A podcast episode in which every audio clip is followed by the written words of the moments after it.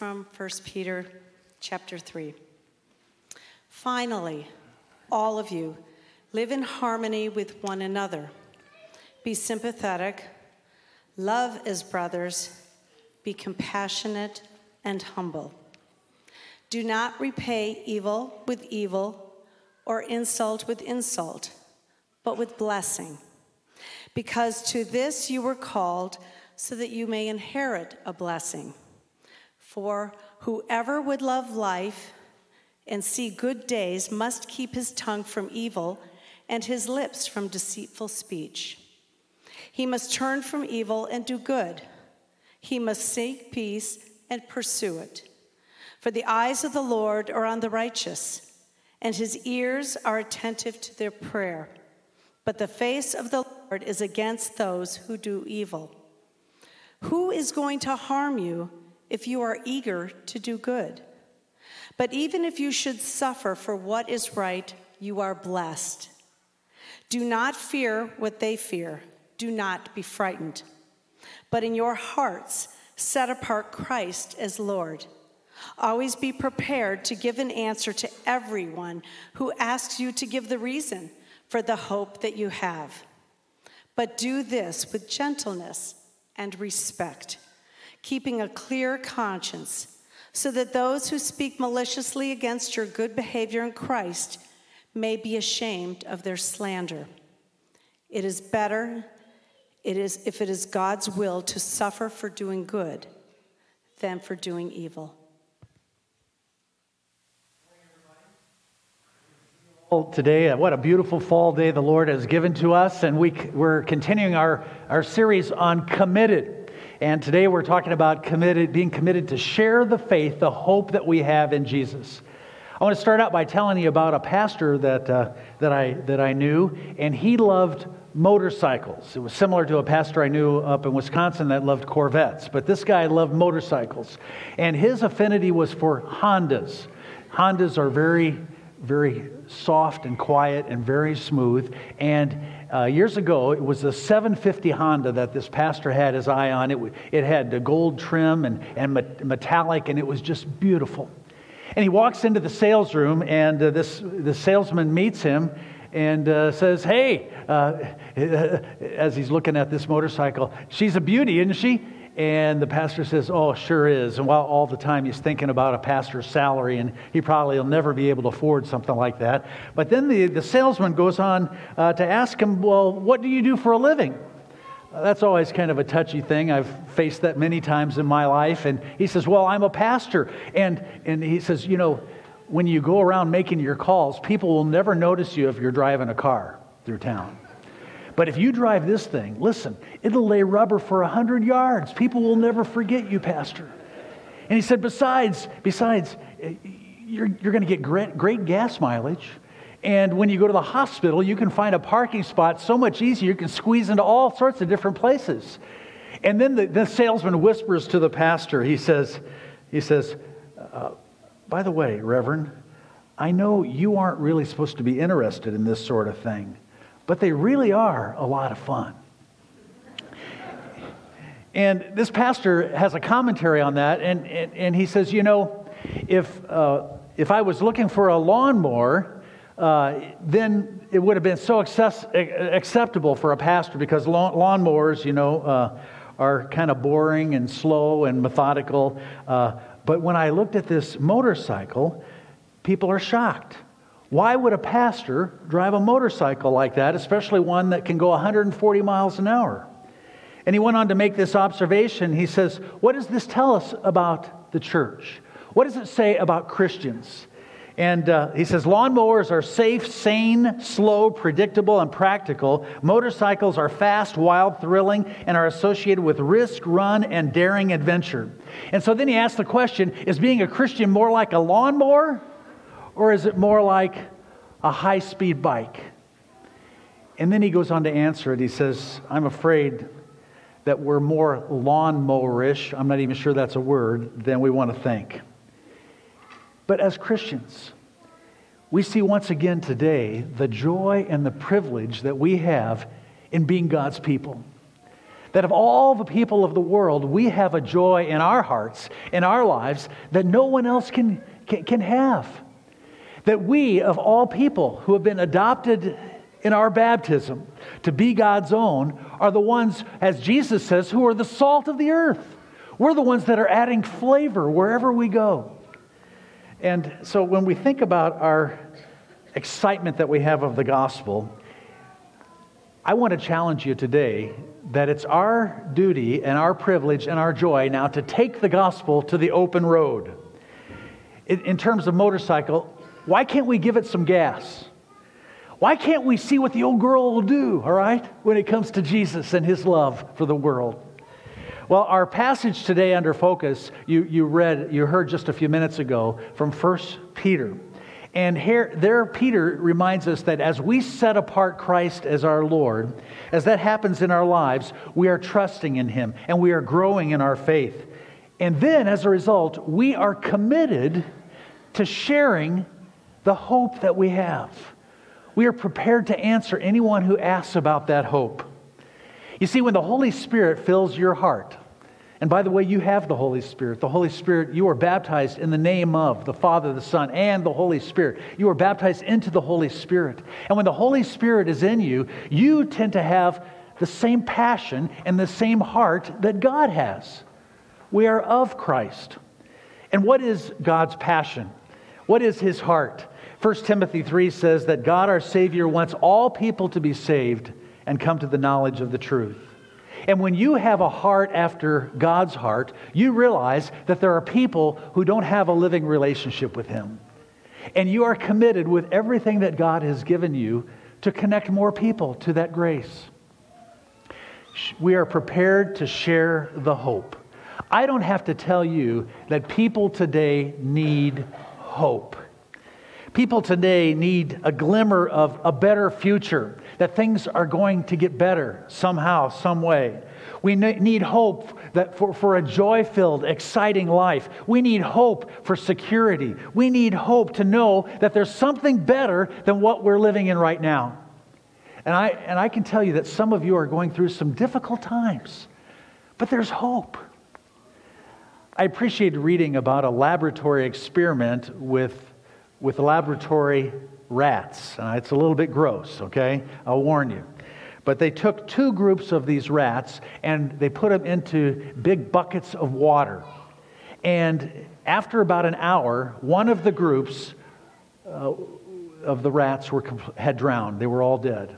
But on the other large bucket, they kept going in and taking the rat, lifting it out of the water for just a few seconds, and then putting it back in the water.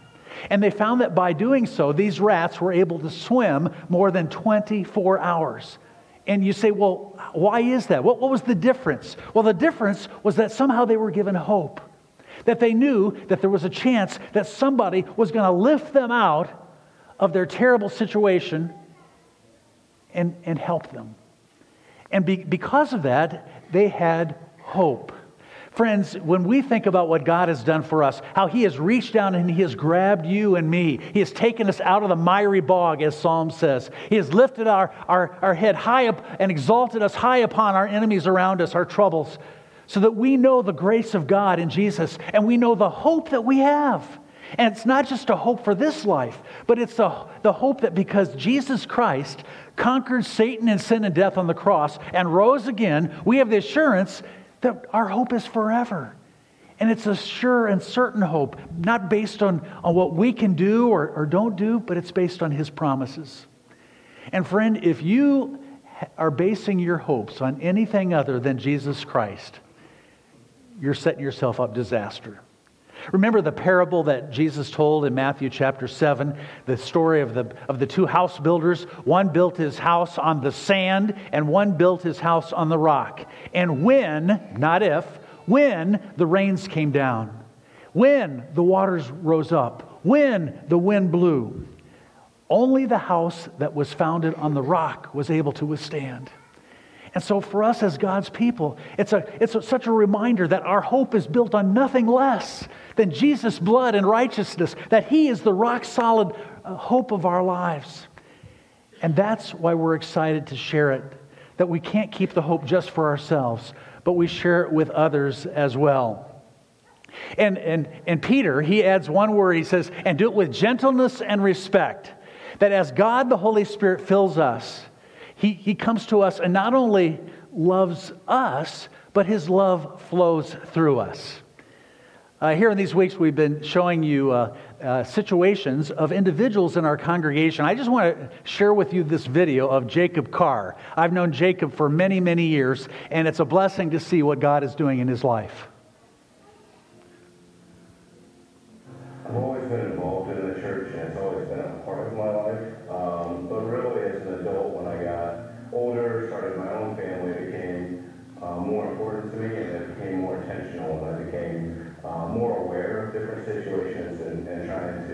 Look for those opportunities to, to share my faith. Being involved in small group, being aware of other people and seeing that their struggles are the same as mine, you know, understanding, you know, where Romans says all have uh, fallen short of the glory of God.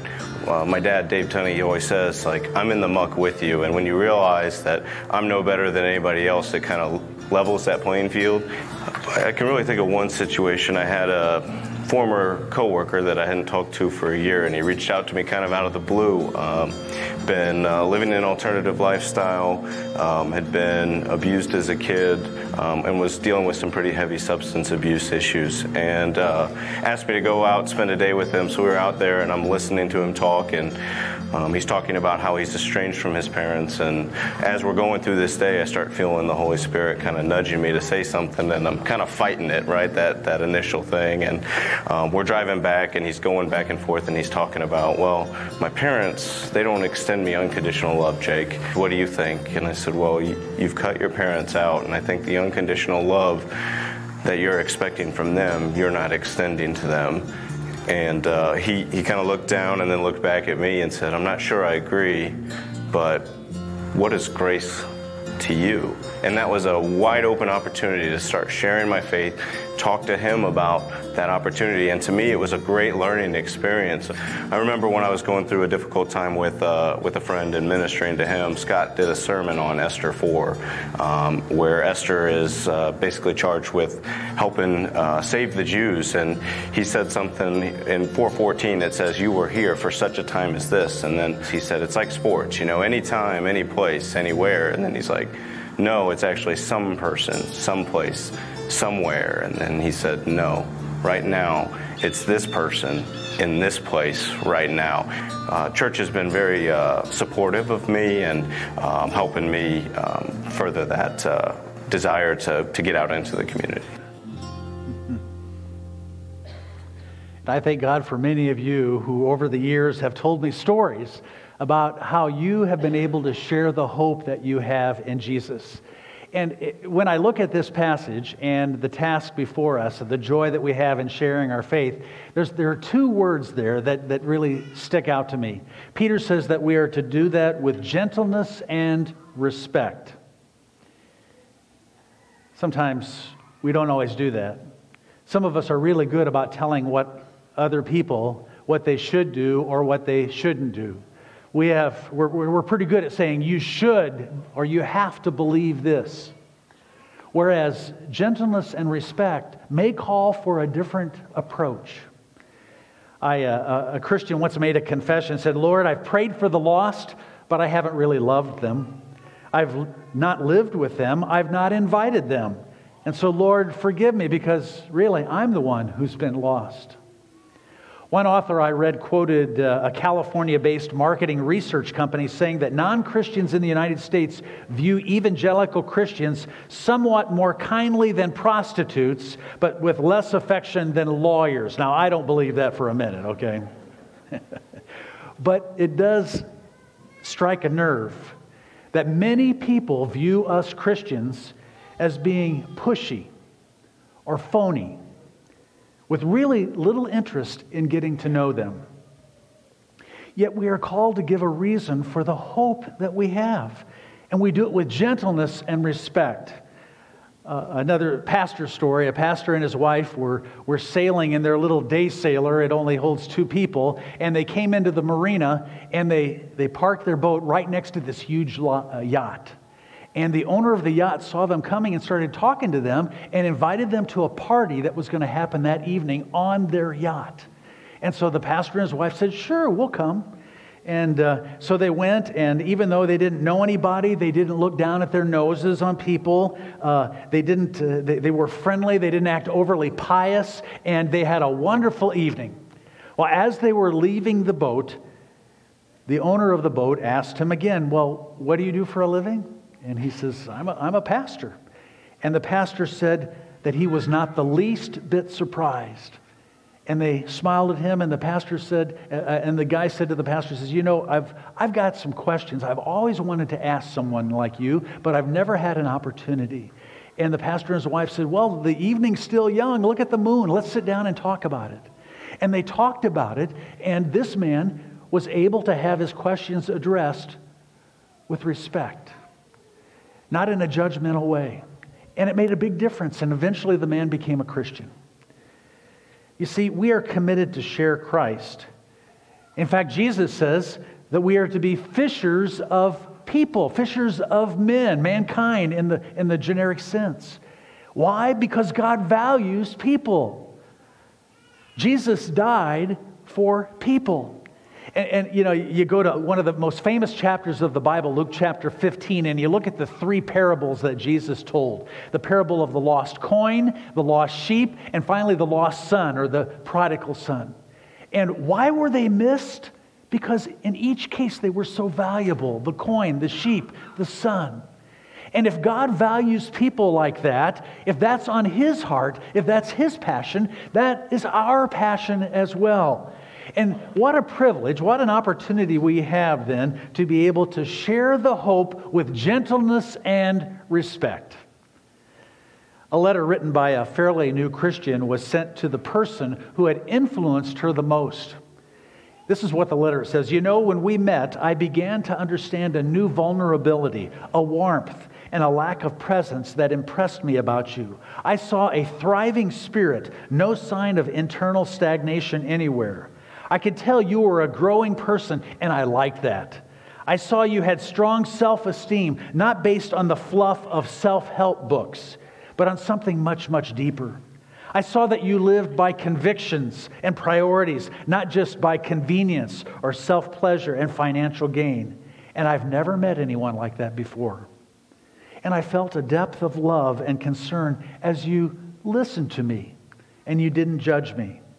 You tried to understand me. You sympathized with me and you celebrated me. You demonstrated kindness and generosity, and not just to me, but I saw you do it with others. And for these reasons, I finally found myself wanting to know what you had. And friend, when you have established a relationship like that, that is non judgmental, and you learn to actually listen to people, and you establish a relational bridge with them, they want to know what makes you tick. The fact is, each of us have a personal arena, a sphere of influence. And you say, not me, but yes, you do. You know people that I will never, ever know. And as a result, God is calling you to be committed to establish a relationship and then being willing and able to share the hope that you have. What if we engaged these people, not in a judgmental way, but in a joyful way? In an exciting way. No ho hum, lawnmower-ish approach, right? We have the joy of Jesus. What if we engage these people in a, not in a judgmental way, but in, in a way that values them and so listens to them? What if people knew that we care genuinely about them so that as a relationship is built, they want to know why you're different? Well, today we're asking you to think about and pray about a commitment. If you would, take out the commitment card that was in your worship folder. You should have got one. If you didn't, there, there's some more back there. And again, each week we've been talking about a different commitment, and today the commitment is to share. And I always say that the key to sharing my faith over the years has been prayer like Paul asked his friends, he said, Pray that God will open a door. And when you begin your day asking, God, use me, let me talk to someone today about my faith. And maybe it's as simple as saying, God bless you, or I thank God for you, or, or I'll be praying for you. In some way, you are opening up a relational bridge for people to know the hope that you have. And so, what are we asking you to do? To commit to sharing my personal statement of faith. You know, your personal statement of faith is yours. It's not mine, it's not the church's, but it's how God has moved in your life. And no one can argue with your personal story. You know, if someone says, Well, that's not for me, you, you can honestly say, I'm just telling you what I found the peace that I have, the joy in my life, the security, the hope that I have that I know that things are going to get better, okay, through Jesus, my Savior. And you're willing to do that. And if you're willing to do that, just put your name there. And again, we don't, we don't, we don't count these, but we do pray over them. And so, if you would put your family name and, and, today's date and fold it over and just put it in the offering plate, and this goes for our guests as well. Uh, we praise God. And the act of committing ourselves is something that God asks us to do. There's a painting that pictures an old shack that has been burned down, and the only thing left in, from that shack is a stone fireplace. And the charred debris, uh, debris that is there, represents everything that this family had, every one of their soul of their possessions. And in front of the destroyed home stands an old grandfather looking man, and the only thing he's wearing is his underwear. And next to him is a little boy, a small boy, clutching a pair of patched overalls, and the boy is crying. Beneath the picture are the words that the artist felt the old man was speaking to the boy. They're simple words, yet they present a profound philosophy for life. And this is what the word said at the bottom of the picture Hush, child, God ain't dead. God ain't dead. He's not dead for you, and He's not dead for our world. So that even when we feel like we're sinking and we're in despair, how grateful we are that God has picked us up out of, out of the muck and the mire of this life. And He said that I love you I know you perfectly and I love you and I forgive you and I gave my life for you on the cross and I rose again so that you can have hope. And it's a hope that will never, ever disappoint you. And we're committed to share it. So may the Lord bless us as we give it some gas, as we take the message of Jesus out on the open road, and by God's grace, may He bless our commitments to share the hope that we have in Him. Amen. Amen.